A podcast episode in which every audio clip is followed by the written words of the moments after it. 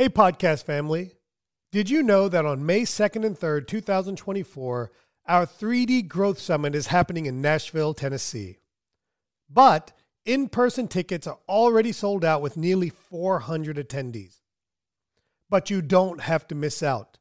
You can get exclusive access to our live stream and post event recordings for just $395. Yes, you heard that right. For a single fee, you and your entire dental team can learn from our industry leaders with online recordings available after the event.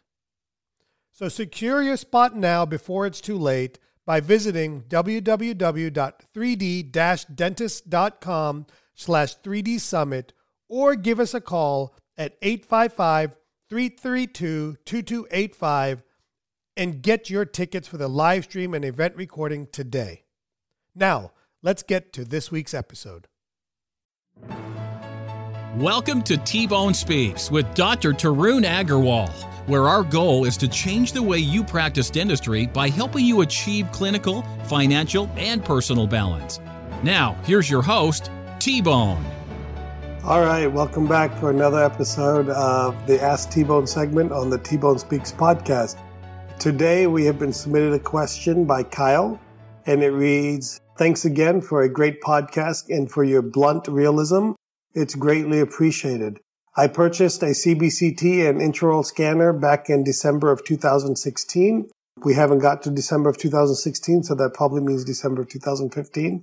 I end up giving away most of my CBCTs and consider a tool to be able to educate patients to help them accept treatment.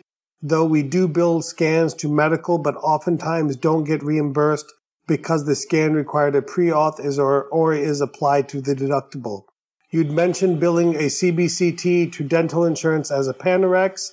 My unit takes a 10 by 10 centimeter volume, which doesn't get far enough back to capture the condyles. If I'm not able to capture far enough back in my scan to get the condyles, can I legitimately, legally, and honestly bill dental insurance for Panorex?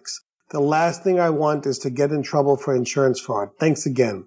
Well, Kyle, I want to thank you for submitting your question. And there are a couple of things I want to answer. And I think I've answered a couple of these things in a couple of recent video podcasts uh, on the Ask T-Bone segments here. Uh, one is congratulations on getting a cone beam and a intraoral scanner, CEREC, I assume. It's an unbelievable diagnostic tool. I do congratulate you on billing it to medical. Don't let the pre-auth get in the way. Don't let that be another a reason that you don't get paid.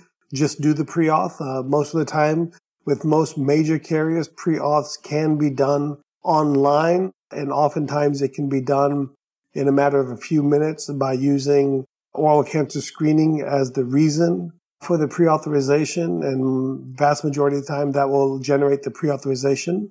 And the other thing I want to cover is if you are billing to medical and it's applied to the deductible, you are ethically obligated and, and quite possibly legally obligated to make an attempt to collect that deductible from your patient. So just because it's not paid and if it goes towards the deductible, that doesn't mean that it's not an obligation of your patient.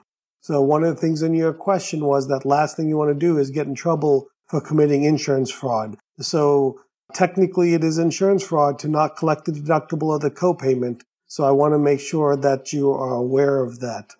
Now, in terms of do you have to capture the condyle to generate a Panorex?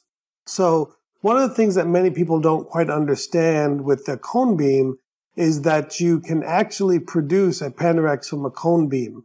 Now, there are certain volume sizes that are accepted sizes for Panorex. I actually called a radiologist friend of mine to ask if there is a anatomical requirement. And he said, according to him, based on his knowledge, there is no definition that says you must capture the condyles. So, for example, I have a 10 by 11 machine and I've been billing as a reconstructed Panorex and I point blank asked him if that was uh, kosher and he said I should be absolutely fine. I don't always capture the condyles in a 10 by 11 scan. The 8 by 8 scan that many of my friends have, that certainly does push the limits of whether or not that can be considered a reconstructed Panorex. But a 3D CBCT does produce what's known as a reconstructed Panorex. In other words, it takes a 3D volume of the field of view, and then from that field of view, it actually produces a reconstructed Panorex. In other words, from that 3D image, it produces a flat Panorex image. Now, again, depending on volume size, it can produce what many of us consider to be a Panorex. That being said, it can also produce a reconstructed cephalometric, a reconstructed PA, a reconstructed many different things. So a CBCT in of itself can produce many different images for your practice. So I want you to know, for those of you that were unaware of it, that taking a 3D, depending on your volume size, and 10 by 10, 10 by 11 and larger, certainly for the most part should be comfortable for qualifying for a Panorex. Again, I am not aware, my radiologist friend was not aware of any particular rule that states that you must capture the condyles to be considered a Panorex or any very particular size requirements for a Panorex. I did a Google search and, you know, obviously if you can't find it on the Google, it doesn't, you know, then it obviously must be the truth or it doesn't exist. So, um, I don't really have a firm legal answer for you on that. I'm not a lawyer. So hopefully that helps. But uh, I did want to point out about the deductibles and so forth. So again, if you guys can give us a hand and share our video podcast and audio podcast to your friends and family members and colleagues through social media and through iTunes and Google Play, it would be greatly appreciated. And if any of you are looking to learn more through hands-on workshops on medical billing, sleep apnea, implant dentistry, CEREC, certainly do consider our workshops here in Raleigh, North Carolina through 3D Dentists. Thank you very much and have a wonderful day. Thanks so much for listening to T Bone Speaks with Dr. Tarun Agarwal. Remember to keep striving for excellence, and we'll catch you on the next episode. Hey, podcast family, T Bone here.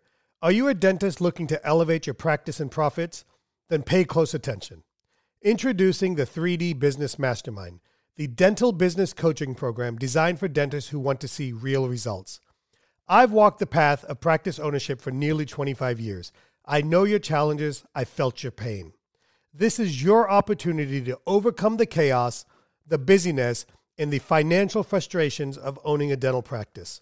Imagine a dental practice where your appointment book is highly productive, doing the dentistry you enjoy your team is self motivated, and your profits keep climbing. That's what the 3D Business Mastermind is all about.